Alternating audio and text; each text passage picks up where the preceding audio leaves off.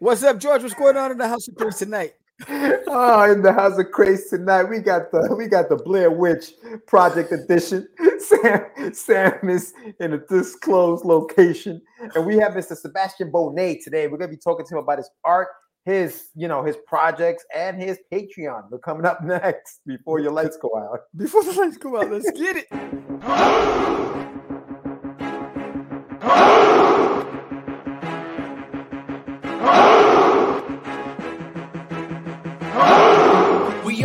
Only show for independents all around, giving you a platform to spread your word all over town. Catch the Craze is the place to promote to your fans with the dream of Medina and Sam the Crazy Man. Subscribe to our show and never miss an episode. It's time to get your mans, listen to us on the go. Updated every week, we never miss a day. Join the squad, come on in. It's time to catch the craze. If you are an independent, catch the craze. Making moves on your own, catch the craze. On your grind craze. Join the movement, catch the craze.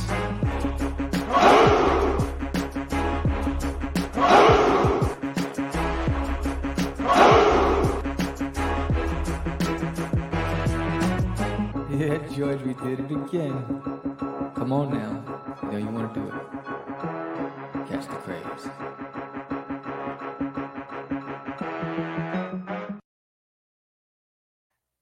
Oh, snaps. Hi, welcome to Catch the Craze podcast. I'm your host with the said the Crazy Man Vera. There's no music because I'm using my laptop because the power keeps going out. What's up, John? And, and uh, with George Medina. There you go. What's up, George? Steve Medina.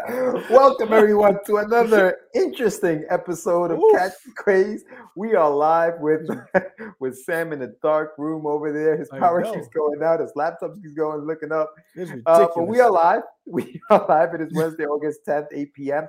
We have a very good uh, close friend of the show, Mr. Sebastian Bonet, in the back, and he's going to be coming up to talk to us about his projects. But if you haven't done so yet, Sam's going to make everybody very dizzy. If you haven't done so yet, please subscribe to the channel, hit the you like go. button, comment below, do all those this. things. I don't, I don't think Sam's got all the fun stuff. I Oh, got that. All right. Um, so make sure you subscribe. Help us get to a thousand, oh, thousand subscribers. oh boy, it's gonna be an interesting show to say the least today, guys. But thank you, thank you for joining us. If you were on with us at the seven o'clock hour, we were talking to Rodney Rodney uh, Pike, who has a book called uh, uh, I can't even think right now. Roadkill Rampage. Roadkill Rampage is on Kickstarter right now. Make sure you check that out. Support, support Rodney and his book. It's the third issue in a four issue miniseries. So check that out.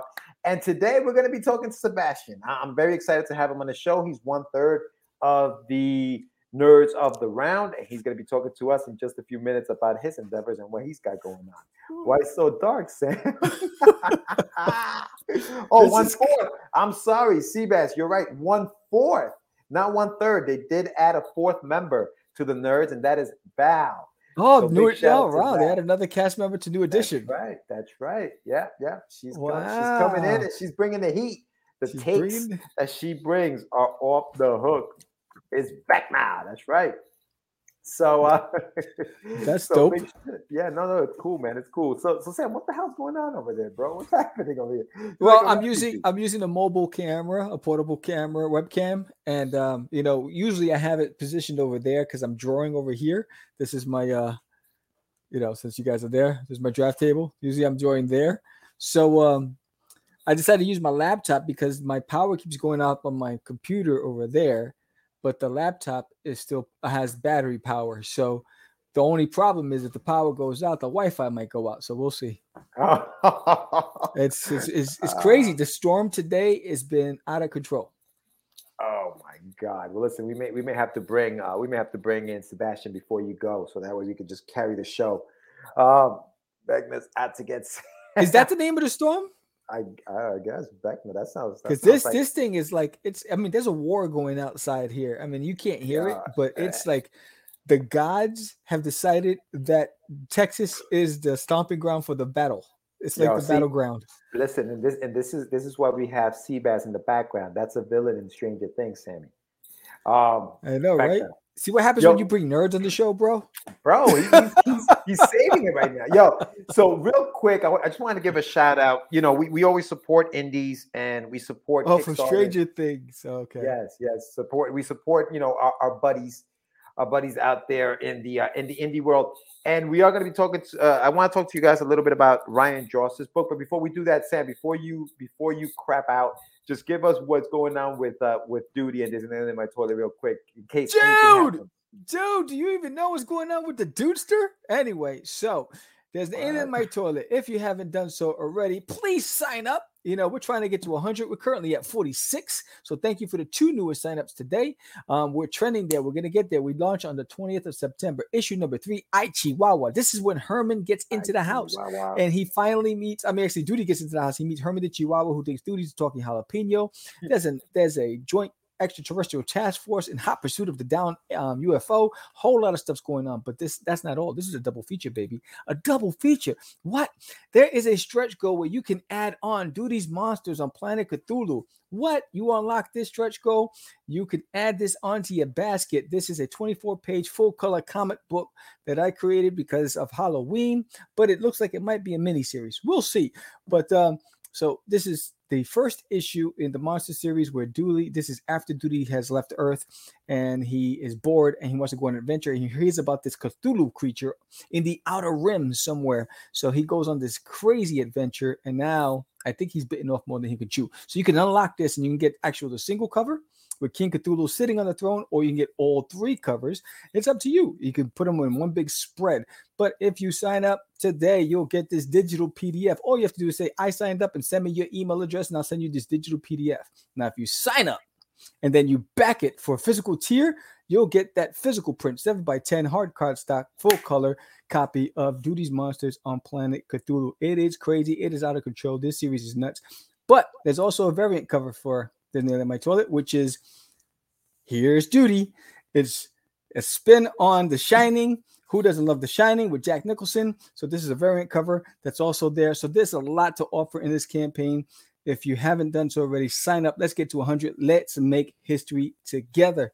Now, with that said, if you're in Texas this weekend, join me uh, next weekend. Join me at the Arlington Comic Fest. I'll be at booth number 25. I'll be hanging out with Duty, and we'll be signing copies of the books plus doing some commissions. So I hope to see you there. And all Arlington residents, anybody who's coming to the convention, you stop by my booth, sign up to, to the Kickstarter at the booth, and I have a gift for you. Come and see me at the booth. All you have to look is for the banner that says "There's anything in my toilet" or "The Art of Vera." So, uh, Whew, I am winded. That was a good one. I was gonna say, breathe, Sam, breathe. breathe. I, I, know, I, I, know you. You Woo, think that I'm racing. I'm racing with out. the gods of thunder. I'm Jeez, like, they're gonna, bro. they're gonna bro, shut me down. You, you want to pull the camera. What you said? You wanted the link? Here's the link. Uh, so oh yeah, so sign God, up today if you haven't done so already. What's going on, dude? Holy cow! Woo! All right, Woo. all right. Let's take a little breather now. We're gonna let Sam take I a sip like a red laps or something. and uh, yeah, just to let you guys know, uh, this is in my toilet. The books are out. You guys should be getting them. There was a little, uh, you know, a little, a little, little problem at the post office with some media There's mail. in my toilet. You mean Wonder Duck? The Adventures of Wonder Duck. Yes, indeed. Yes. Sorry about that. Yes, yes. you got, you got, you got that all in my head already. But um, but yeah. So that's out. That's out. And make sure that uh, if you guys have received it, let me know want to make sure everything's getting to you guys. Um, and and that's that. If you haven't been on the website yet, getyourmeds.com. Check it out because I have tanks. I have uh, Wonder Dog tanks, tank tops out there for the heat, the hot weather, the hot weather. Topics. So check that out. And I want to give a shout out, big shout out to uh, our boy Mark Torres, who has and yes. a Kickstarter right now going on for his book. 30 years in the making, designated is out there right yes. now. So please check that out. Show him some love. I did the lettering on the book. So make sure you check that out. But I was telling you guys about about um, our indie friends, and uh, I was very impressed by one of the Kickstarters that I received uh, over the weekend. The name of the of the book is Stealth Hammer, and Stealth Hammer is a, a you know story that created by Ryan Drost. And Ryan Drost not only did the comic book, he wrote the comic book, but he also put together an art book. And I wanted to show it to you guys because it, it's a really, really cool looking it's a hardcover, looks like it's six by nine art book that he put together. And inside the art book, he's got just, you know, just all kinds of cool things like you know just character designs and how he came up with the story. The 48 page, really really cool looking uh, book, and I just wanted to give him a shout out because you know these are the kind of things that that indies you know put their heart and soul into when we're doing these kickstarters when we're creating some of these things and he definitely put some some really really effort and hard work into this thing this hardcover book it's a 48 page book and i'm glad that i got it in the kickstarter because i you know I, I, didn't expect it to be um, that amazing looking so big shout out to you ryan joss and the book stealth hammer if you guys haven't done so yet follow him on social media search stealth hammer just like it's written there stealth hammer on um, IG, on Instagram, and give him a follow. His name is Ryan Drost. Very, very talented writer. So make sure you check that out. I just wanted to give him a quick shout out uh, to let everybody know that that's out there because we don't. Word. We got, we got, to, we got to spread the love. Spread the love. Spread the love. Yes, indeed. Yes, indeed. Yes. But uh, but yeah, no. Speaking of spreading the love, we have Mr. Uh, Sebastian Bonet in the back room, and and he he's got a show called Nerds of the Round. That's that right. He that he is uh, co-hosting with Tone from across the hall, Law, and now Val, who joined joined uh, joined the team not too long ago. Is it Val, the neighborhood pal? Wow. Um, because you got you I mean you got Tone from across the hall. You got Law. Did he have anything that goes with Law? I'm sorry, guys. No, it's just Law. It's just law. they I'm all sorry. need a hook. I'm sorry. I'm sorry, guys. It's Val, bro. It's just it- it's Val. Simply Val. She's a she's a dope ass artist too, who needs Yeah. to be doing more things online. Because if you see her stuff, it's it's it's off the chain. But yeah, no, and and they do, and they they discuss you know nerd topics. Yesterday they were talking about Prey, the new uh, prequel to the to the uh, pray every day before dinner. to the uh, to the Predator series, and they were talking about Sandman, which Oof. made me go out there and get this, bro. Look at this bad boy. The Sandman. Neil Gaiman's The Si- Sandman. I started reading this thing off the hook. Off the hook. I was talking to you offline, Sam, earlier today, and I was telling you about how how I have a love-hate relationship with that with that writing, right? Because I, I and I was I, I was at Terrificon and, and Garth Ennis was doing a, a, a panel, and he was talking about how back in the 80s late 80s when the uh, when the british writers started coming into writing comics and, and, Right. and you started seeing some of their writing they got dark with it. You know they started writing some of the darker stuff. And i love it as a you know 45 year old man man but i feel like that was the end. That was that was the end of the innocent goofy funny you know comics that we used to get back in the days then it got Right. serious then everybody wanted to write some serious, serious stuff. Right. You know, yeah, that light is all up in our face. all up in our face, son. Hold on. so like, why is it so dark in here? Oh. Oh my god. We got spotlights all over the place. I know, but you know what? They're, they're for the other side anyway. Whatever. Yeah, you're right. They took away. They took away the innocence of comics.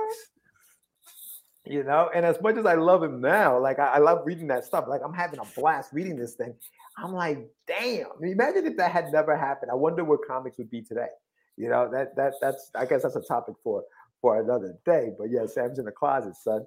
Um, but anyway, enough stalling, Sam. Why don't we bring in our guest before you? Well, let- yes, you let's let's let's let's uh let's just remind everybody why you should subscribe to Catch the Crazy. When we come back, we're gonna bring in Sebastian Bonet. Hey, hey, hey.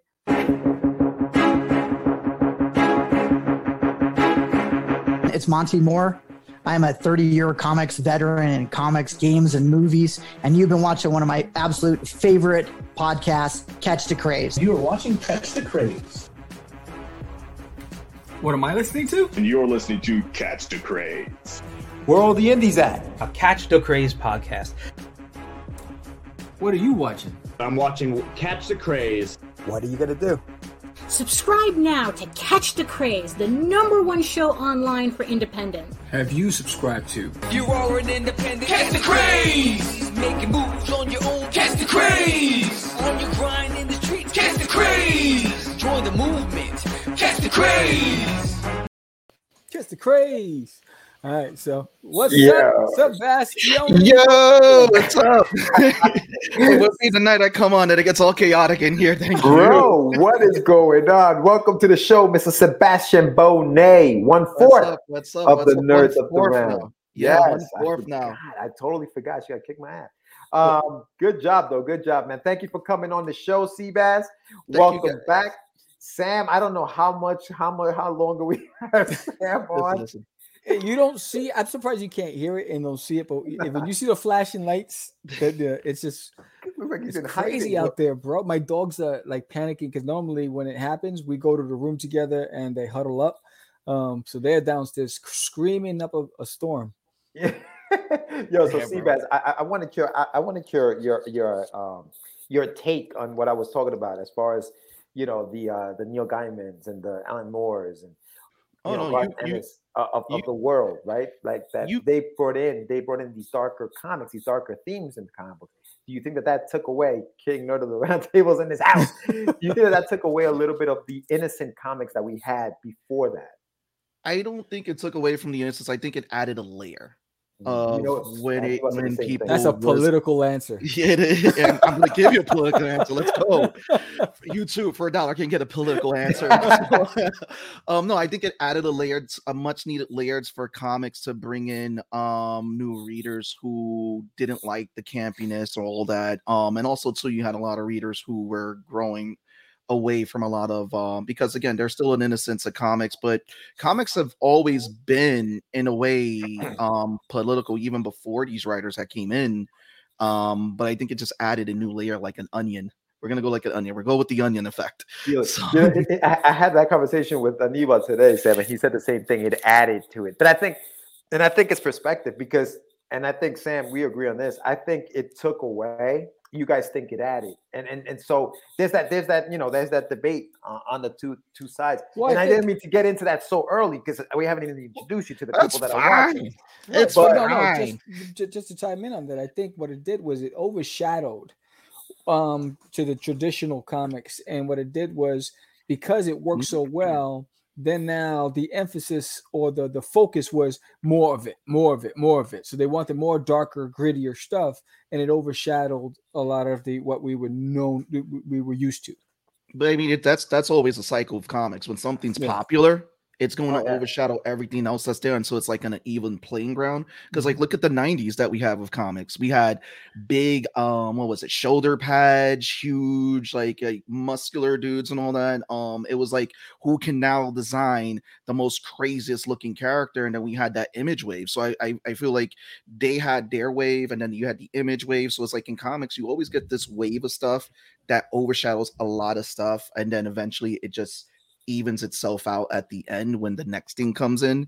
But yeah it, it- you you had a lot of stuff with comics. I mean they they're still imprints that they introduced to kids that was like you know the marvel imprints and everything um that they put out there for kids and all that that brings back the childish and all that um which i'm happy they're bringing back x-men 97 the animated series because that's really another thing that made me fall in love again all over with comics. Um but it was always cool to see those um other stories. Like i love the like we were talking about prey last night i kind of schooled everybody about the dark horse and how um dark horse had all the aliens and predator comics and those were some phenomenal stories that if 20th century fox had followed what they did in the comics they would have had a great successful franchise but now it's up to disney to do whatever they want to do with the aliens and predator franchise Yeah, Sam, did you see Prey yet or no? No, I don't have Hulu. Oh, okay, okay. It's 'Cause- like a, I mean, it's got to there's got to be a cap somewhere. It's like you know, slow is. down with all these subscriptions. No, but but you can get that bundle, bro. You can get the Disney bundle. Yeah. Disney, I have Hulu. Disney Plus. get Yeah, the disney plus bundle it's, It's a yeah. bundle. They But I have add Hulu, Hulu in that bad boy. Mm. yeah It's like, I guarantee you, you see it. You, You like, know what's "Oh, crazy? nice." You know what's crazy? When Hulu first initially before Disney bought it, when it first came out, it was free, right? And I remember when Hulu came out because me and my wife we would watch. Um, I don't know if you remember this, Sebastian. Um, Moonlight. It was about the vampire and the detective. Um, that oh my god, we would you know, I, and it was on my iMac. We, we, you know, because we had a bedroom the size of a closet, and so we, you can when you open a door, you have to climb on the bed, and that's you know, there's no room to walk, and so we would have the the, the, the and we would watch it, and it was free. And then then everything went to streaming services, and I was like, all right, I'm out. Deuces. That's because I was it. It used to be owned by Time Warner, Comcast, Disney, and Fox. Now it's owned by Comcast. They're a minor shareholder, but its majority is owned by Disney since they purchased all those shares, and that's why it's Yeah. like now you have it as a streaming service that it is. It's it's crazy the evolution of that service Yeah. Yeah. came a But- Marvel dump. No, I know, but but you know what? That that move, the prey, and, and people say it should have gone to uh to to the movies, and we probably probably would have been a good movie to watch in the big screen. But I gotta say, and we and you guys were talking about about the movie yesterday, and Sam, you should definitely check it out. I just feel like I feel like the first half of the movie was eh, but the second half of the movie, that's when it really kicked into gear, and I really enjoyed the second half of that movie. To me, I think it- it's it's probably the second best after the original Predator. Yeah, it's probably the I will put it second best Predator um, of the of the uh, franchise, uh, so to speak. But but Yeah, yeah, we- so so what happened? No, no, we yeah, we're at Prey, Predator, Yeah, Prey, right. Mhm. um, Predators, and Predator Two. So those are the ones we kind of well, Predator Two and Predators are kind of tied. in See, What like- about, what about Aliens versus Predator? I did like Alien versus Predator. I know you guys didn't like that. I know you didn't like it, but dude, honestly, I kind of I didn't like Requiem. Requiem, whatever Requiem the was hell that, horrible. that was terrible. That was and part two, honestly, wasn't that good. Somebody made a point, and I didn't realize this, but back in like 1990, right? The, so the movie Predator number two it has to do with LA in 1997. It was Die 19 Hard with Predator. it- It's Yeah. 1997, you know, you know, Yeah. dystopian LA, and it had to do with two gangs, the Colombians versus the Jamaicans. And I'm like, yo, how did they get away with? But it was the 90s, and that's what it was. And so I don't know. The movie itself was, eh, I really enjoyed it too much. Sebastian's the best, such a great guy, and endlessly test. Hope you guys have him on tonight. Nice, see, What's Yo, up, Keiko? man, you got fans, son. Good stuff, man. Keiko, Keiko is also from MLA Entertainment. She just released a web comic on Webtoons too, on all that, Oh, yeah? um, continuing her series as a webtoon. So um, I mean, that's just awesome to see that there. Um, and again, Cool. big shout out to Keiko from MLA Yeah, Entertainment. big shout out. Thank you so much for coming on and checking out the show. But yeah, so so Predator 2 kind of goes to the bottom for me. But I you guys hated AVP? You guys didn't like that? Um, it's because I read the books and I saw where they went wrong. And the books were um the first one they did take from the book, the second one had nothing to do with the books. Yeah. Um, that's why the second one really bombed. But uh to go with a uh Predator 2, the reason why a lot of people like Predator 2 is the linkage at the end to the aliens universe when you had that alien skull in the in the trophy case. Right, right, yeah. And that's yeah, why a lot of people like, oh, I gotta credit it. It's really good. Yeah, no, no. I they can talk about back- alien. They, brought back that gun at the end of Predator 2 is when he gives him the gun that you see in and I don't want to spoil it for you, Sam, because you got to check it out. But uh, but Seabass, so here you are, my brother. You uh, outside of the podcast, obviously, you are also an artist, and and, and the, and the background there is some of your artwork and, and some of your world, some of the, the stuff that you're working on right now. So for those who don't know who Sebastian Bonet is, dope ass last name, tell us a little bit about you and what you do, who you are, what got you started into this crazy business of uh, comics and. Well, it, it all started at the Nakatomi Towers. No, I'm just playing. oh man uh, for those who don't know, that was a Die Hard reference. Um, no, so yeah, I got it. Uh, yeah. yeah, was just switching out his headphones. Yeah. Um, no, I'm a again. I've been a indie artist since 2016. Um, I've always had a love for comics and everything. I self-published my first comic on the scene, Dead Planet. Um, which again, George was one of the first people to purchase the book. Yes, I love that. Um, that's how we became friends and everything. And George introduced me to Sam. Um, we used to tour the uh comic convention scene, doing nothing but like a bunch of fan art prints. Um, and I've just been deep in the lab working on the recent works that I'm doing right now, and also too helping with building the podcast Nerds Around. Which, by the way, shout out to Nerds. 300 subscribers just broke today. Yes, I Finally, there we go. that, bro. I, I hit Um, the yay button, but I, that's on the other computer. Yeah, it's it's all good. It's all good. And you for a dollar can hit the A button. Um, yeah, I've always had a love for comics. Like again, I've always I always love the the various different stories that you got with the X-Men, Batman. Um X-Men was always like a great parallel with the um a little bit of the political intrigue and everything that was there and definitely about um everything that was going on and also the colorful characters, the designs. I did fall in love with that very uh crazy 90s comics from Extreme where I just loved the character design. So I just and then I had a big love for anime and manga, which as you can see influences influences my style a little bit when it comes down to designing my characters. So, yeah, um, that's a little bit about me. Um, and again, shout out to George because thank you again for doing the letter. So, there's again anybody no who needs a letter, contact George, the Dreamer Medina, hire him. Thank you. Thank you, penny. Definitely, thank you again, brother. He treats you stuff with love. Yeah, nah, man, absolutely, my brother. So, so Seabass, you grew up, you grew up in the Bronx, right? Is that what, is that where you grew up? So, what what was it like growing up in the Bronx in what I want to say the nineties? Um, growing up in the Bronx, yeah, it's like late '80s, '90s. Um, I So actually the, the comic book scene, bro. Like, what were you collecting at the time? Were you or you were you more watching like the manga and the anime stuff? So what happened at the time? So in the late '80s, early '90s, um, we I didn't have much of a comic shop near me. You had the um once in a while the subway, like you know those little newsstands outside the subway. I used to get some of my reading from my cousin when I used to read some of his comics. Um, what first uh, picked up from his collection was a What If, um, that featured the X Men, um, and some of the Marvel characters. I remember She Hulk got herself rocked in that comic. It was nuts. Um, I was like, "What's going on here? Oh my god!" And um, just from there, and then getting into the X Men anime. Uh oh. He froze. It ain't us. Oh, Oh, I- did I I was- freeze? Um, okay. I was like, Sam, like, no. no, I'm I'm like I froze. I'm not I didn't freeze. I'm here. And you for a dollar can unfreeze me. Um, I have for a dollar. I got a So- so Kickstarter right there at the bottom. Um, no, so yeah, I mean, growing up in the scene, I mean, I grew up in the Bronx. A lot of people um remember when the Bronx was the burnt down Bronx. I grew up in it when it was going through that transition when they were developing. What up, Val? What up, Val? That she is. Mac. There she is. Mac. I just gave it a shout out. We hit 300. Yeah. But, That's the fourth uh, member, Sam. That's the fourth member of the The nerds. fourth right there. horseman. Fourth the musketeer. horseman of the it. apocalypse of nerds. There we go. yeah, um, but no, I, I grew up in the in a transition in the '80s where um it was the burnt down Bronx in the '90s. You started seeing um a little bit of development in the mid '90s.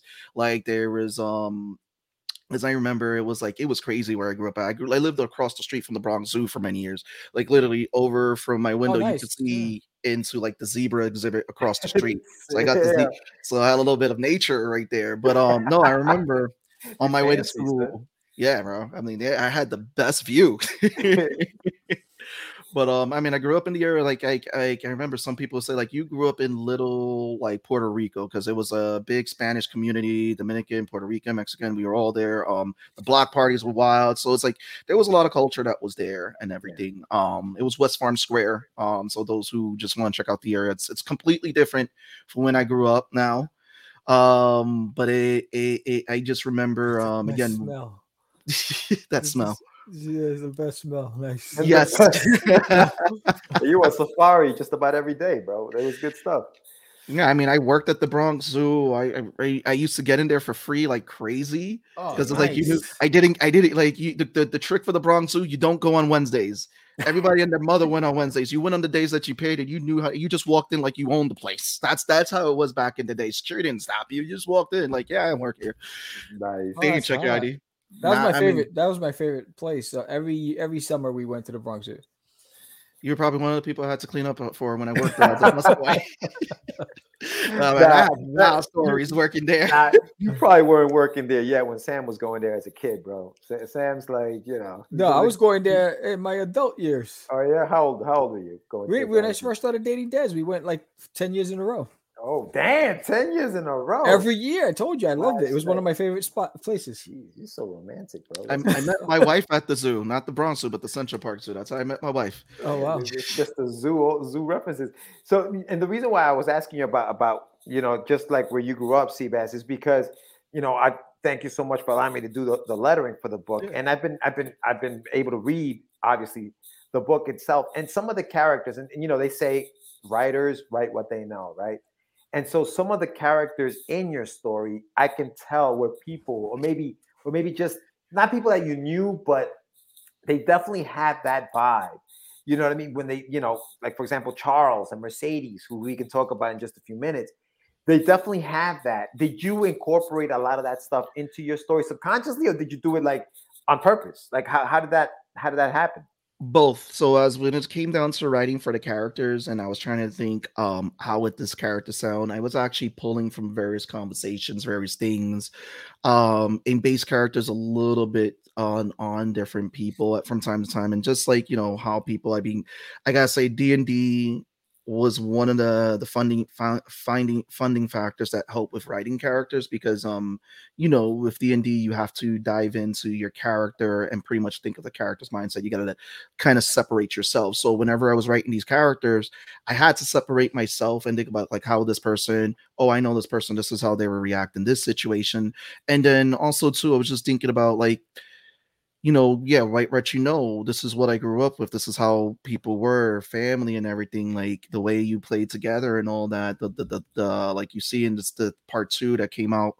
Um, you got a little bit of the play fighting between um like yeah. the Micah and and Kyver and that. And I was like, you know, I remember doing that with my uncle, and I remember people doing that with their family members. So I was like, let me incorporate that. So there's definitely a driving um thing there, family um and just looking at like you know this is just these are characters i really want to tell the story and these are characters i want to write um at them voice because um that's what i was familiar with especially growing up in a big family when everyone got together on weekends. So i Mm. kind of like saw that like let me pull a little bit here pull a little bit there and then even just fun personalities like when you when you're out with your friends that's that's miz. Miz was just someone who just speaks his mind as one of your friends who's out there who's always just like running the lip and everything all that and just like speaks his mind because he's just a fun guy that's who he is and that's that's how i was writing him Yeah. Now you mentioned Dead Planet, which is like you know your first your first book. You have a new book out now, which we're going to talk about, Concrete Combat. Right? Is that are those two linked? Explain that a little bit because I, I know you you you had you were working on a, on a book called Dead Planet, and then that changed. Did that become this? Like, t- can you talk about No, it's still they're still separate. So Dead Planet's actually getting reworked. I'm actually working with Alex Sapunzis. We we just took a small break from it for a little bit, but we've have the bullet points because Dead Planet's its own separate thing. Because Dead Planet was actually my love for Aliens, Predator, mm-hmm. and the Thing. That's where that came from. Um, this Concrete Combat actually spun off off of a joke print I was going to do. I was like, oh, it would be funny to draw like a NBA style character looking like he's ready to go, like Dragon Ball Z ish. So it had that roots there. And so it all started from an idea from a print. The print didn't see a light of day, but then I was like, this will be cool as a story. And I remember talking to Hutch. He's like, that will be a dope idea. Um, and I go, yeah, I'm thinking about calling it Concrete Combat. He's like, dude, go with it. Mhm. Then it was heavily influenced at one point by Hunter x Hunter. I had a whole story ready to go. I had done already a few panels for webcomic. And I looked at it, I was like, this is not ready. This is not the style. I'm like, I love the characters. I just this is not right. And then that's where I got this iteration. So it's it's been deep in the lab, working on it, working on it, working on it. And then finally I was like, this is perfect. This is the script. Gave it to a few people. Eric Hutch uh, got thank him because he helped edit the first script for this too, because he read it. He's like, yo, this is and and when I sent them the final edit, he was like, this is dope. And I was like, I knew I had something. So let's go. And his son read it too, and his son was like, This is dope, Daddy. I was like, I got it. No, it's cool, man. And, and you referenced you referenced um D and D Dungeons and Dragons. Um, I know that that's a big influ- influence in, I guess, the creative process of it. I listen. I've never played Dungeons and Dragons. I don't know how to play Dungeons and Dragons. Uh, for those who maybe are not, I mean, I'm sure that people watching are like, dude, really? You don't know what the what? Like, how did that influence? Like, what what is it about Dungeons and Dragons that that maybe influenced this? So Um, was, I, I mean, what influenced it was so it was funny. So I had played Dungeons and Dragons before Tommy became our DM. I played it with another group. Um, I didn't get too into it, and I have fell out. Then Tommy was like, "Yo, I want to do a D and D game with you guys." Um, he's the DM. That's the guy who narrates the story, um, and puts it together and takes you to these worlds and kind of does the descriptions and all that. So, so wait, sh- hold on, Seabass, real quick. All right, so treat like I'm, I'm, I'm gonna be like Tom Hanks in freaking Philadelphia, or, or I should say Denzel Washington in Philadelphia. Treat me like I'm a four year old, okay? Oh yeah. How, how does that? Okay, so when you talk when you talk about Dungeons and Dragons and stories, and, and you have a narrator, and stuff, what's how do you play that game? Like, what is it? What is Dungeons and Dragons? it, it's all the luck of the dice. Um, So let me just pull it out right here. there. My man's ready. He's ready to roll. So you pull it right there. It's all the oh man, you can't see it because the Yeah, background, but it's it's Yeah. a D twenty. It's all the luck of the dice. The dice kind of helps with narrating the story. Um, you could kind of call it group narration. So you're all narrating the story together. You're coming up with your character, a little bit of the backstory, and you give the DM the da- backstory, and they weave it into this world. The dungeon master creates. That's what they call the. uh We'll call him the head narrator for people. He's the head narrator of the story. Um, he is building this world, and he's kind of incorporating your characters in there. Um, and what's great about Tommy, he he's not there's there are dungeon masters out there, narrators who railroad it, which doesn't you know help for the experience. He kind of lets you go off on your own to help you to and, and kind of like let you develop your character. Um, so when we started this, we all were very brand new. He was a brand new DM, and the storytelling just went from there. And I told him, listen, um, you give me the go of playing a villain character, I'm gonna play a villain character. Um, and I'm gonna give you a backstory and everything. I'm gonna play it like I'm a wrestler. And, and in the beginning, I was playing like a heel version of my of like how would I be like a bad guy to get people upset at me and everything? So that's how I was thinking about it. But then I was like, I wanted a backstory for this where people were like, why are you doing this stuff? Oh, there's a reason he does this stuff. And when I gave him the reason, because he asked me, he's like, why is your character doing this? Why is he such a douchebag? When I gave him the whole reason, he's like, oh, that makes sense now. I'll allow it. This is dope. And he helps I'll with the narration. yeah, and he makes he allows for the he he helps with the narration and he builds this world where your character you put in there um existing. So it's like he tells you like you know the describes everything when it comes down to the te- um to the tent. Yeah. Yes, now, yes. He describes so the dungeon master responsibility. He describes everything like when you're walking into the town, like you got a couple of guards, they're looking at you, they're wearing the like the armor and everything, the red armor. Oh, you have like you, you smell the scents from the shops. Like he describes a lot of that, but then he brings up the NPCs, which is the non-playable characters that you interact with, like side characters, builds their personalities and everything. And the thing is, with Dungeons and Dragons, there are real, real rules, unless it's like with magic and everything. There are certain rules, but there are no real rules. You're free to do kind of like think of like an open world game like Grand Theft Auto. You're kind of free to do what you want, but there are repercussions to what you do. Right. So let's say if you go like, I'm gonna go around be murder hobo, go stab people. Well, now you gotta go talk to the town's guard because they're not just gonna let you run around stab people. Well, I'm just gonna. Well, you gotta see because one of those town's guards are just really tough and they're gonna beat the crap out of you. How elaborate? How elaborate are you guys um, with like props and stuff? Because I was watching a documentary on celebrities, and they have ce- they have clubs, and there was a and then I remember um, what Vince Vaughn is in a Dungeons and Dragons club, and they go to this house, the celebrity's house. I forgot which celebrity it was, but in his basement, he has an entire setup with all these props and gameplay and Oh. figures of Dungeons and Dragons, and they are, I mean, it is so elaborate. And I mean, I couldn't even fathom the kind of knowledge you need to be able to embed yourself into that world. It's So how- it's it's not as hard as many people believe. Like there are people who have and that's one of the things that Tommy wants to do. I mean, you got a lot of stuff digital now. You have people who are able to make digital maps and everything. You have people who are making um, digital campaigns because, like, since when COVID hit, a lot of people couldn't get together. So a lot of the digital stuff flourished.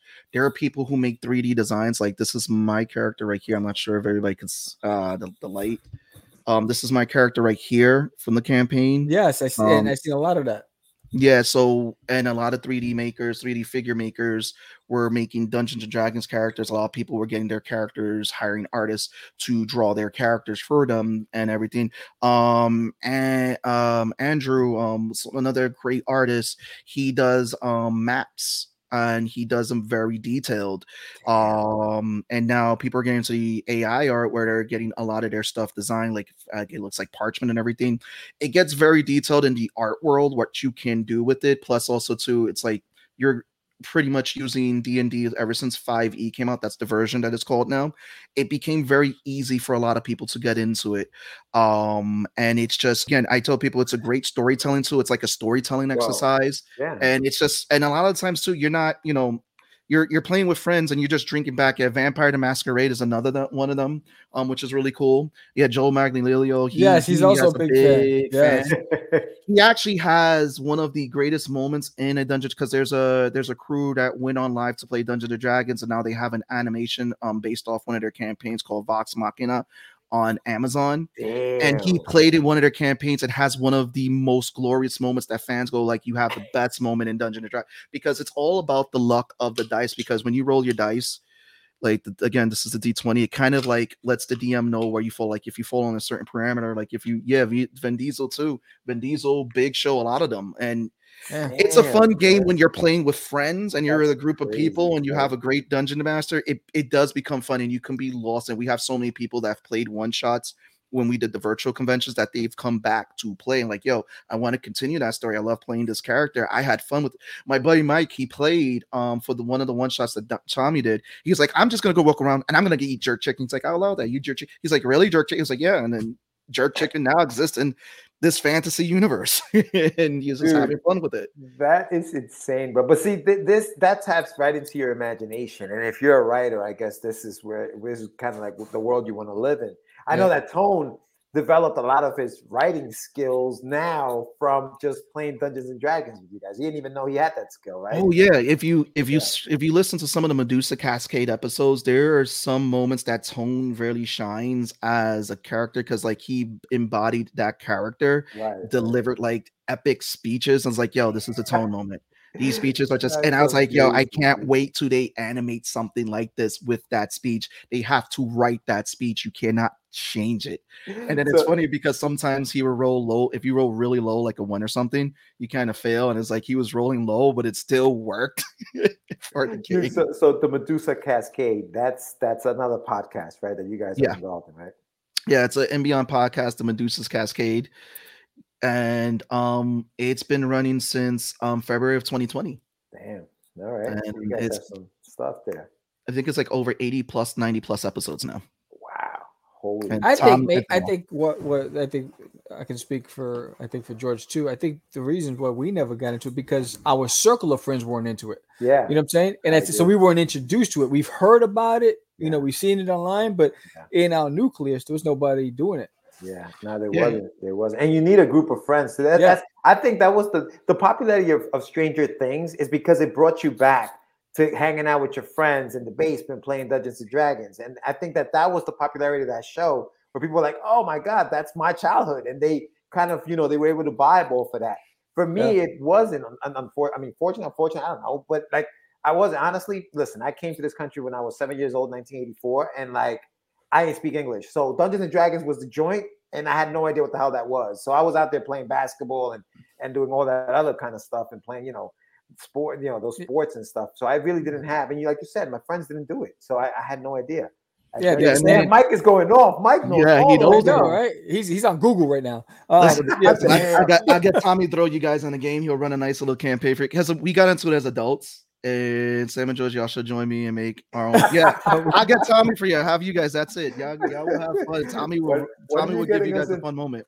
Val, what are you getting us into? What are you getting I- us into, I Val? know. Next thing you know, You know, yeah. it's a gateway drug, bro. Next thing you know, we're we're, we're freaking going crazy with Dungeons. like you know what we should we should freaking you know um do a segment just interviewing like diehard Dungeons and Dragons guys because there's so Word. many questions because when all of you are creating your characters and this is narration I mean it, it opens up a lot of I mean what's the energy like uh, how many people get upset how many people get you know it's like I could imagine what Yeah. that room looks like I mean, we've had a lot of fun moments, and there are people who I'm just like, um, we've had some fun moments with people. With some people actually did get emotional with their characters, but it was like it was a good emotion because it's like we had a campaign that we got to fully finish, right and it was emotional to see it at the end because it's like you know you got to build this character, run him through the ringer, um, run through a lot of stuff and everything. It's like, but there are just some really fun moments where you're just there, just laughing. I mean, I think through COVID too, it was really great to get together with people. We were using Zoom a lot, um, playing the games, and it was a lot of funny moments yeah. and it just shenanigans just happened and it's like i can't really describe it too much it's just one of those moments where you know where's those moments like you just had to be there dude you had to be there and it, it just i don't know it felt like it was a great way to learn even creating when again embodying that character and and like okay this is what this character this is not what sebastian's gonna do but this is what this character is gonna do. And it was like okay how can we change this? This character can't be the same way this whole time. How can we evolve this character? And that was one of the things about the game was also the evolution. Like the character i play is kyver and i get to feature him in this book. I repurposed him for this book um for this webcomic. Um but it was still in his fantasy version i was um you know growing that character um changing the evolution of how he was before was this jerk to like where he's at now like he's like you know he's there for his boys he'll go defend them. He, he it's like he he he went from um being this this jackhole to like oh i i can mess with that dude. He's cool. He's cool people. So that's Yeah. that was the evolution. And it was great to have to play that natural progression of the character Right. And so uh, you, you had many choices. Uh, why'd you choose to go the route of webcomics? Um, I wanted to go do a print. I wanted to go through um do Kickstarter, but I was like, you know, I can't do Kickstarter. I haven't been out there a lot. People don't know me. I'm gonna go there, and I've seen people like, and and I go, I, I love it when my friends make their Kickstarters, but I've seen Kickstarters that have failed, and I'm like, you know, I don't want to be one of those people who's like, yeah, yeah, and I was like, I haven't got the crowd to follow that yet. So then I was like, I was playing around with the idea because I was always looking at webtoons. I was always looking at. That. Then I was just like, you know what? I'll just drop it on Patreon because, and I'll keep it at three bucks. That's what people would pay for a comic normally when you went to. And I'm like, the three bucks helps to fund everything. I'm like, three bucks is small. I'm not gonna be one of those people that you know. And it's nothing against those people who have multiple tiers. I'm like, one tier is fine. And I decided to do the webcomics because it was more financially beneficial to me right now Mhm. because um I after when when COVID hit, I was doing before COVID, I was doing a lot of shows, and I had to take a step back and look at how much was I spending, how much was I doing, and was I bringing in anything? And I go, I I enjoy going to shows, but tabling all that, and then having it, it, it took its toll. So I had to think. sm- I had to go for me in my, you know, with everything. I had to think what was smart for me to go. And so I was like, let me do the web comic first, get the story out there, and then once I have enough out there, the collect it all as a graphic novel later, and have a print run ready for people as a graphic novel slash art book later. So this way, it's like I'll save a little bit more that way, and then eventually we'll have a, enough for a nice print one because this is actually chapter one to book one. Um, I want to get this as three or four books um, with going into this world for concrete combat. And so part one, um, part two of chapter one have released. Part three um, releases next Tuesday. And then in September, part four, the final part for chapter one will release.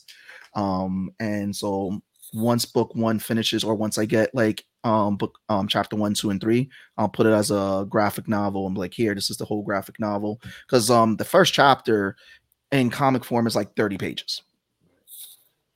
And Yeah. and I am the colorist, I am the penciler, I am the inker, and that's why I was like, I had to thank George for again um helping out with the letters, um, which again got compliment on the letters for doing it. And again, guys, if you need someone as a letterer, go ahead, reach George the Dreamer, Medina, well, well, li- listen, if you guys just joined us, we're talking to Sebastian Bonet. We're talking about his book, Concrete Combat, that's out on Patreon right now. But so, so Seabass, so all right, so you have you have the uh you have the whoa, what happened, Sandy? You bet you good? Oh, I'm just showing his art. I thought you were out, bro. I was like, oh Yeah. no, we lost I him know. Makes me nervous. Um, no, so so concrete combat, right? One of the hardest things for me, and I think a name, a title, is very important in books.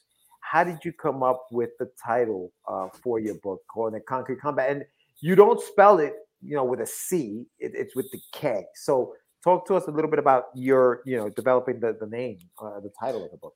Well, when and when developing this, I was going for urban cyberpunk field with a little bit of fantasy, as you can see in there with the characters behind me. There was always a line that stuck out to me. I was a big gaming fan with Mortal Kombat, Street Fighter, um, and there was always a line that stuck out to me in um, an Onyx song. Everybody remembers Onyx, the I, I rapper. do remember Onyx. Oh, yeah. yes. Damn, I, I can't you remember Onyx. Uh, outside of Slam, there was another album where it was like the a, a Oh, where it you're says concrete combat that's where i'm at and concrete combat was always slang for people playing basketball on the court and i was like you know i pull elements for basketball to be in this um as well as mma to be a part of the sport and all that because it is a, a it is a combat sport and all its essential take some stuff from different sports but a majority of it does take a little bit from the nba with the basketball the hoops and all that um, and I was just like, yo, I that line, I loved it. I loved it when the guy said, con- and I was like, concrete combat, that's the name. I gotta go with it, and awesome. that's where the name stuck. That's awesome, bro. Are you are you a, are you a big basketball fan? Are you an NBA? Used to be for the Knicks before Van Gundy left and all that, and then I just got tired of disappointment. Damn. Yo, they're coming back. They're coming back, bro. listen. I was part of that era that I used to love the Yankees. I used to follow. I used to follow so many teams, and then it's like, yo, I just tired of disappointment. Y'all get paid too much to lose. We in New York. I mean, we. I was like, go New York, go New York. Go. And they got the theme song and everything, and then I'm just like, we get there and lose. So so concrete and I know it, it- it's like you said it, it's a context it's a contact sport and I haven't really gotten into as far as the lettering part of it as far as like what what it is Knicks oh damn Val jeez you're from New York who's your team oh my goodness don't even tell me don't don't get Uh, Val started on sports. oh, I was a, yeah, no, a sports Val- nerd. Val she she her got sports. hers. She knows the sports. Um, so so talk to us about developing the game within the story because I think you know Harry Potter did it in their book, like you know J.K. Rowling did it in her book with with with the sport that they play. How deep into it? Because I, I know it's it's around you know the story's about you know this, this family and and and the conquer combat, but developing the game itself do you have rules for the game like did you go that deep into like developing I- the game so what's going to happen is that people are going to learn the rules of the game as you start to see more games happen um the thing is is that the game the game is going to be a central conflict that's used for companies the six major corporations in there to prevent from them from infighting and all that and we'll get into that in a second but um when i was building the game i was trying to think about i didn't want to i wanted to use some elements of basketball i'm a big wrestling fan so i was like you know what it'll be cool to have larger than life characters in the middle of the sport. Um, I love um, you know, mixed martial arts, basketball. So I'm like, you know, it'll be cool to have some, you know, um, contact and all that. So that's why you see some of the people fighting and everything um within there. And then I was like, you know, it's used as a sport for these players to elevate themselves in the society to um elevate their status. So it's like, and and that's when the class system comes into place with the the top rich class and all those who are in the poor class um the first um book um the first chapter um not the first the first book of the series we're kind of in the minor leagues of it. Second book we get into like the main crux of it and then the third book it's kind of like going to be that conclusion. If we go into if i write enough where it goes into a fourth book um there's so much that with this just this built off the sport is actually built into this whole world. Um concrete combat was developed by um a gentleman by the last name of baxter who um you get to hear about him in part uh chap in part three of chapter one that's going to release next week uh marcus baxter. And he runs um a company called nexus affinity um which is one of the six co- companies. And so to prevent again like i said from war from infight and all that everything is handled on the court like side bets and everything. Um and one of the things about the sport you get to meet uh, micah and his family. Um and it becomes more about his legacy that is he going to be a character that's going to get crushed by his legacy? Is he a character that's going to live um who's going to um pretty much um embrace his legacy? And it just shows his story about the many players who play the sport that it's all about their legacy and what they're building and he you see that the dreams and all that that are happening there like they're either being broken or they're being made. Um and then it takes place in a city called citadel utopia. I combined those words citadel and utopia. I was just like i did thought it was a great thing because utopia didn't get a nice place piece you know citadel is like fortress and everything. So i'm like this sport takes place in this city called citadel utopia and it's used to control the masses. The masses what do you do? You give them something to focus on they focus on this sport. It's kind of like with the romans when the romans had the colosseum. Gladiators they, they were focused on the gladiators. So these are like your modern day gladiators. Right. And so they are there duking it out on this sport. And by the end of the day whoever makes it off the court you are there. And one of the rules is this is that the team that is a, uh, obviously ahead like it doesn't end in the games don't end in ties Mm-hmm. there has to be someone the first person who scores a point so the first first team that scores a point they're ahead so the first team they're going to try to dismantle the other team from tying the score so you can win by dismantling the whole team as long as you have a point on the board and you're ahead in the points Right. Yeah, man. It's it's. I, I mean, I'm I'm a huge sports fan, so I, I I gravitated towards the book, and I can't wait to see what happens um, as it go along. But I also like the human aspect of it, and and the family um, dynamic between you know Charles, who's the one of, I'm assuming he's one of the main characters. Obviously, you we, you know a lot about him, or you start telling us a lot about him in the in the first few in the first chapter, and then you have you know his girl, his wife Mercedes, their son Micah, the best friend Kyrie. So you have a very good dynamic of these guys that you want to root for. I almost I almost I, am waiting for the shoe to drop, and and that you know like I'm almost like I'm gonna fall in love with these characters. Is somebody gonna end up dying on on, on, on you know on the court or whatever, or like what's gonna happen? So I, have questions that oh, I, they're already formulating in my head, and and I appreciate that about the writing, which is why I'm really enjoying you know just doing the lettering for you because I get I get to get inside. It's almost like what I, when I when I'm lettering Sam's book. I like to get the inside scoop on these stories as they're as they're coming along. You know, it's like it's a cheat code for me. But but so these these this family that you that you've created and stuff like that, right? Are they? Is there a possibility for maybe like a spinoff kind of thing that there, you're working there, on? Or there's yeah. already there, there's already a lot of spin-offs that are in the works as I because as I'm writing each thing, I'm like, oh, this sounds good. I'll write it down as a bullet note. Yeah. And I'll have it there on the side. This is a great way to begin to split up because there's a lot of lore after you start to get through the first three chapters. Right. You're going to start to see that there is a lot of lore that I've actually introduced into this world. I actually have a world map already drawn out for where you see the different worlds and all that, the different cities. Um, I already have like the city planned out. I mean, if anybody remembers Final Fantasy, that was seven. A little bit of the city of Citadel Utopia was um, a little bit inspired from that. You have the different layers, like I said, of the different class systems and everything that are there. Where the different, like you have um, a section that's only like robots that live there because you you get to see like like again as you see in the crowd um in that second um page um it's a very mixed crowd of people yeah, yeah. and that's what it was going for like as you can see right in here the background I, characters and I, all that I was hoping to see Wonder Dog in there, bro. I was like, is this Wonder Dog? he can make a cameo. I don't know, man. I, actually, it's funny because um, if you see the red, uh, the the girl right here, the, yeah. the red head, mm-hmm. that's actually Eric Hutch's character who's making oh, a yeah. cameo right there. And I yeah. did it where it's like, oh, it'll be cool that this was an actress playing a character. Oh, the Crimson Huntress. So I had actually some people's characters. Cool. I reached out um some people's That's characters awesome. actually made cameos and you may see more of that down the line yeah. like hey yeah can i borrow this character just want them to make a brief cameo i think this will be fun and it was just having fun with that and just putting like i wanted to put hidden gems in some yeah. of the stuff where it's eye appealing mm-hmm. but there's also uh, i'll throw it out there there are going to be some hidden gems in there that have to do with the story later Right, gotcha. Yeah, no, this looks good, man. Love hearing his creative process. I'm curious what his favorite character thing.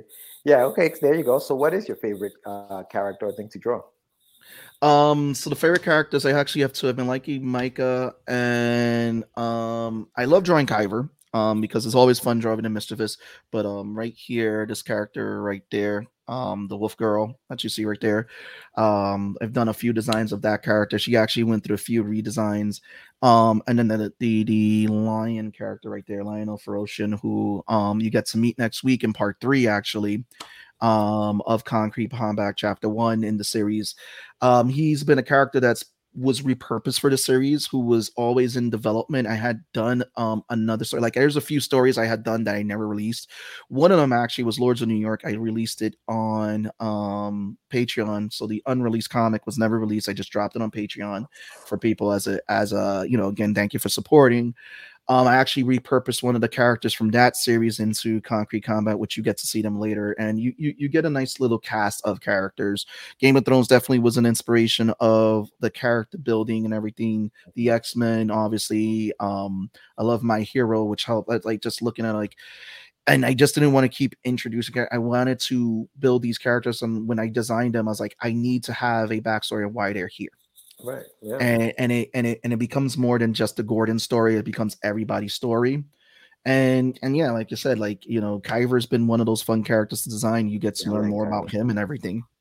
Yeah, like I, am nervous about Kyver, man. I'm nervous about him because I'm, I'm like this guy's really cool. I don't know what he's gonna do with him, man. Like, is he gonna turn on the fan? Like, I got all these crazy thoughts in my head as to what could happen with that character. Well, you just gotta keep but, reading, see what happens. I, know, I mean, no, you know, it's it's a really, it's a really, really, really cool character. And and you just you mentioned like I had a question about your inspirations, and obviously there are a lot of things that have inspired your your your creative process here. Obviously, the world building in in um in a in a story like uh like uh Game of Thrones, like you spoke about. But the character designs themselves, like you know, are these things that you just pop into your head and say, okay, I'm gonna, I'm gonna make this character, and I'm gonna do like, how, what's the process behind just developing these characters, the, the character designs for these guys? I just have an idea of a character and then I start to draw it. Um, I mean, some characters do get inspired. Like I said, I'm very inspired by anime and everything. Um, and then my love for the X Men comics. So I have I I have like books like this thick of characters, and I would just randomly draw. And then I decided to to help with the series, go back and look at some of the old characters I did, redesign them. Like I said, um, the Wolf Girl, she went through a few different resi- redesigns before I settled on the design that you see right there. Um, Lionel has always been that design. I love the fact of doing an albino lion, lion, and he has the blood red stripes going right through his fur right there. Right. Um, I always had a fun with that. Um, and it, it's just that I don't know. I just draw a character when I do the design, I'm like, okay, I want to come with a backstory. If I like this design, I want to come up with the backstory and I'll keep on fleshing out the character. I'll keep on fleshing out the character. Like with Micah's design, um, his character, his his his child form was inspired by that very first poster. And I kept fleshing it out, fleshing it out, fleshing it out until I got the design right there. Um, and Mercedes, Mercedes was just fun. She she she was it was I was messing with her character a lot. And uh, when I decided when I decided to settle on her design, it was like you know I liked the green tones, the colors were complementary and everything. Um, her hair, I just wanted something that was just a little bit out there, but like not too much the colors, just something that's a simple design. Um, I wanted to go for a character that's sexy but yet elegant. Um, didn't show too much. Uh, didn't fall into that trope. But yeah, also too, she was a warm, loving mother, um, caring wife, and just a fun character. And that if you're ready to throw hands, she's there to throw hands with you. Right. Yeah. She got your back. Yeah. No, no, she definitely has that ride or die vibe. Um, mm. but yeah, no, this is this is a fun story, Seabass. I can't wait to see what you do with it. Like I said, I'm having a just fun just lettering and just reading what, what what's about to happen. Um, I'm looking forward to to what you do. Yeah, I just sent you the final the parts. Ooh. I know, I know. I just I, I, saw that. So so okay, so people people are interested. They want to know how they can read this book. Tell us how or where you can find the book. So yeah, I mean, just give us the elevator pitch, why they should join your Patreon, and then how they can find you. I'm going to give you the screen. It's all yours. Go for it, brother. Bam, Sebastian here. Welcome, guys. So for a dollar, um, no. So you can read Concrete Combat uh, Patreon dot com forward slash Bonate Studios.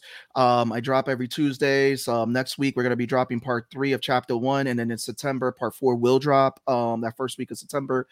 Um, I post original art on there that it's not on all my all my social medias. On Sundays I do public posts. Um, so everyone who is not subscribed can at least take a look, get a sample of the art. Concrete Combat. So Concrete Combat, you're following the story of Micah Gordon. Micah is um a young man going through this world um to navigate through this sport.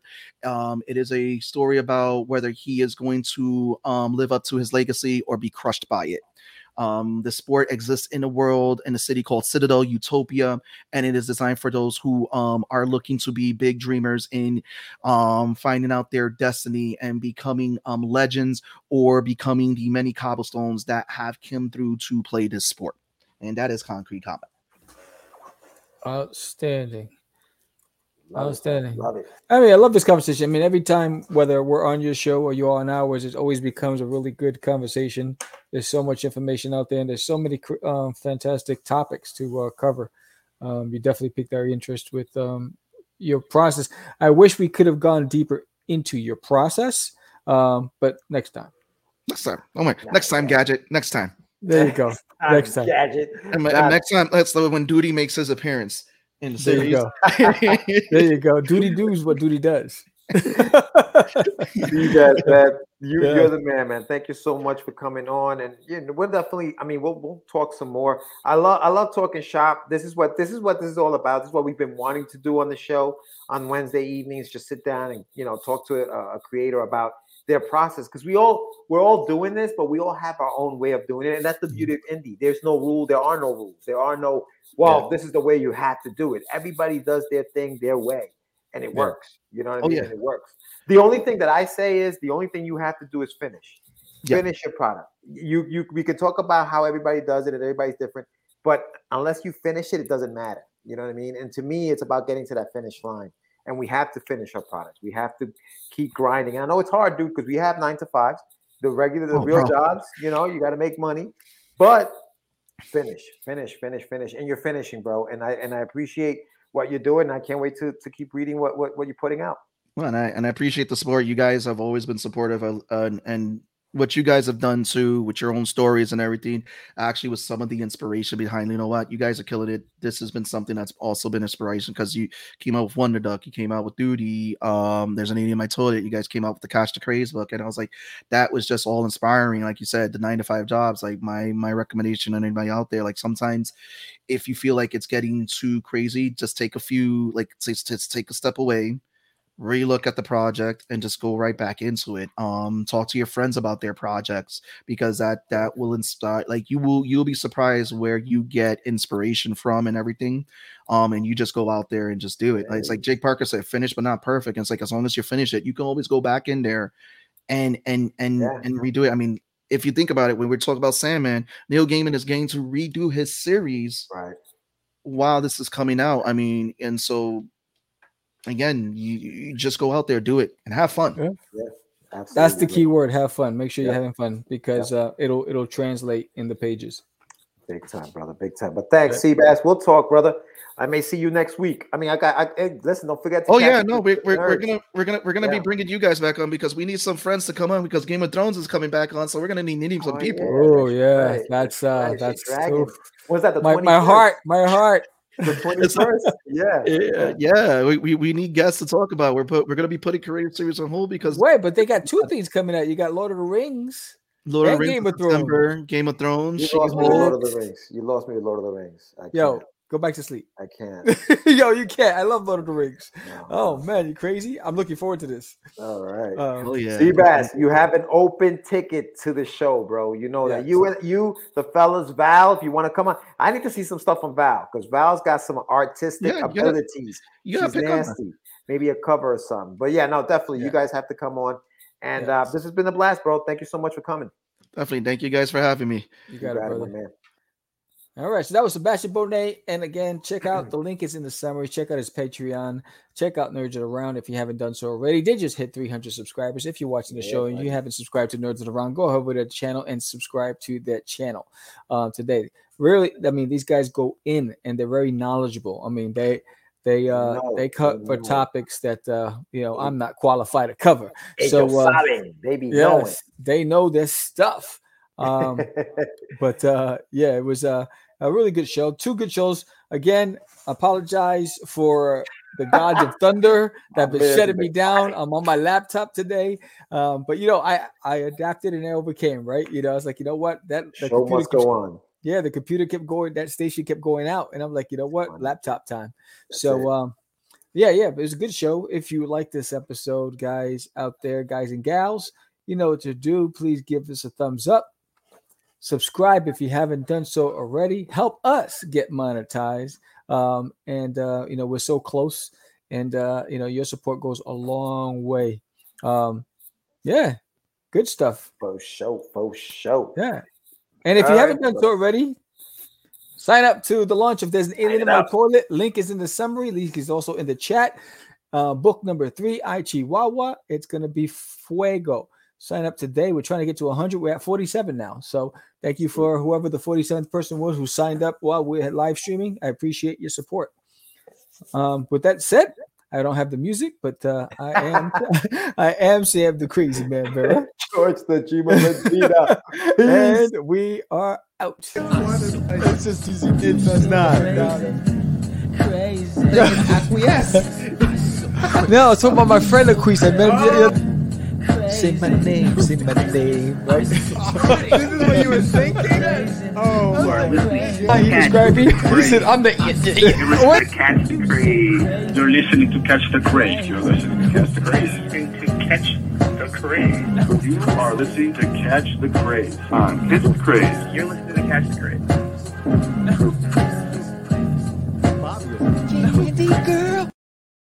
And join us on the Morning Brew, 9 a.m. Eastern Standard Time tomorrow.